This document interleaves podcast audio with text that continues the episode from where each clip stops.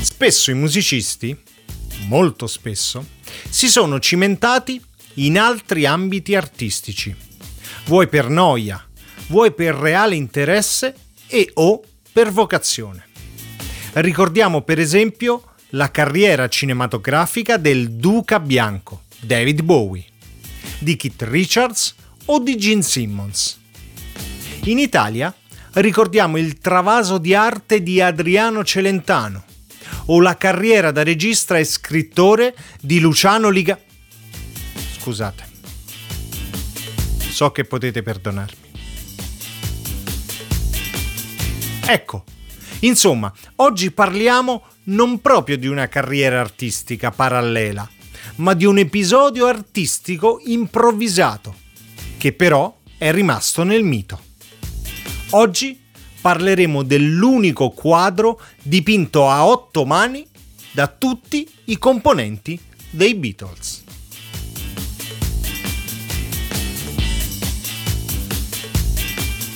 Ciao, sono Massimiliano degli Stereo Club, vivoccone di musica da decenni. E questo è Kruger. Kruger. Kruger.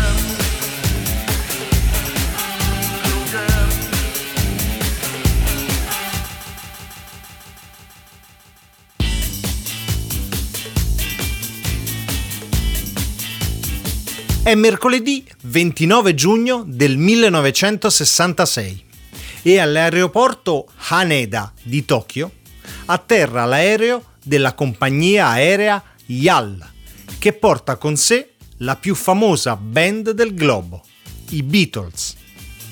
I quattro ragazzi di Liverpool, nelle varie foto che testimoniano l'episodio, si affacciano sulla scaletta vestiti con un simil kimono vestaglia da camera, con disegni giapponesi, come quasi a voler ancor di più ingraziarsi la moltitudine adorante che li attende in tutto l'aeroporto.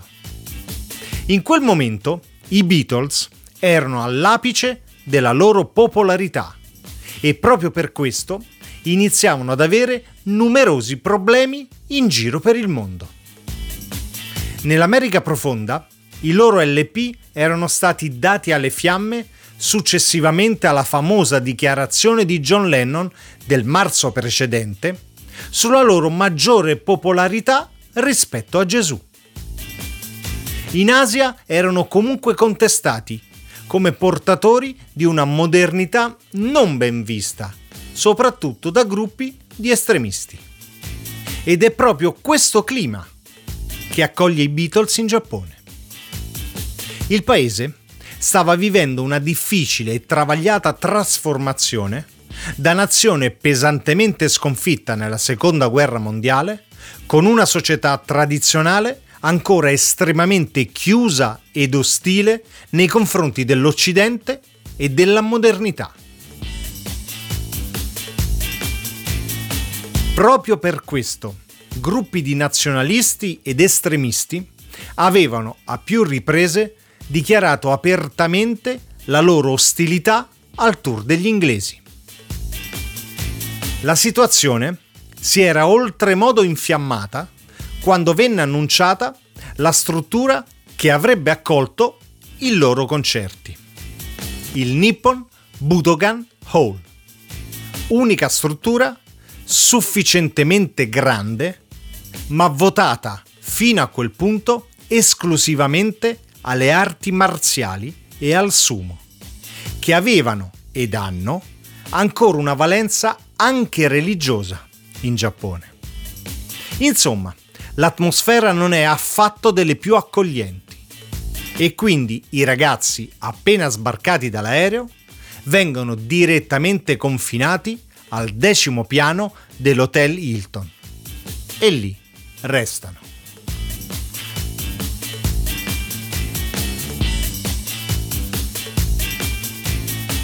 Nel senso che mentre la struttura che ospiterà i concerti viene presidiata giorno e notte da tremilacinquecento agenti, i ragazzi vengono trattenuti all'interno dell'hotel per evitare qualsiasi possibile brutto imprevisto. L'esclusiva delle foto del loro soggiorno viene concessa al fotografo Shinpei Asai, che descrive così l'atmosfera di quei giorni. Le cose erano così tese per tutto il tempo che mi sentivo come se fossi un corrispondente di guerra. L'accoglienza comunque era stata importante da parte dell'hotel e ci mancherebbe. Gli ospiti erano assolutamente di riguardo. Infatti in camera, oltre a frutta e libagioni varie, trovarono anche oggetti tipici della cultura giapponese. Carta pregiata, pennelli di legno, colori, oli e acquerelli. E allora l'illuminazione. Alcuni dicono di Epstein, altri dei Beatles stessi. Misero comunque al centro della stanza comune della carta pregiata, al centro della carta una lampada con base rotonda, così da tenerla e fare luce, e ognuno dei quattro prese un angolo e iniziò a dipingere. Tutti e quattro i Beatles avevano un interesse per l'arte. Lennon aveva frequentato l'università d'arte ed era uno scarabocchio compulsivo, mentre McCartney era un appassionato fotografo.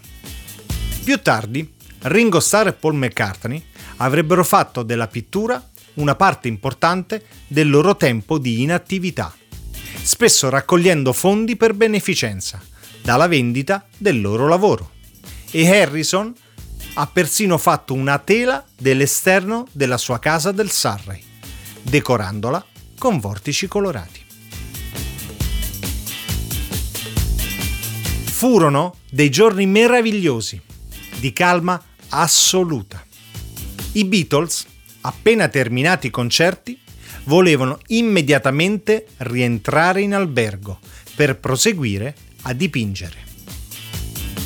Chi è stato protagonista di quei giorni ha definito così il clima tra loro: non li ho mai visti più calmi o più contenti che in questo momento. Ognuno partecipò al dipinto e lo firmò una volta ultimato. In basso a destra, l'opera d'arte di George Harrison, che ha introdotto il sitar indiano nelle registrazioni dei Beatles, è, non sorprendentemente, il più sperimentale. Sopra c'è il quadrante di McCartney, il più preciso e finemente dipinto, parlando forse del perfezionismo del cantautore. Il pezzo è rimasto senza titolo per decenni, fino a quando un giornalista ha commentato che il contributo di McCartney assomigliava ai genitali di una donna e quindi prese il nome di Immagini di una donna, Images of a Woman. Alla fine dei cinque giorni di soggiorno, in attesa di partire per il Vietnam, i Beatles non sapevano cosa farne del dipinto, che quindi venne regalato al presidente del fan club del paese asiatico.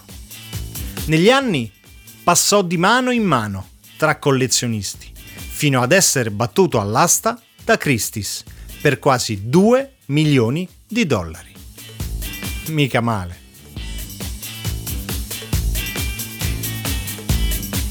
Per oggi è tutto.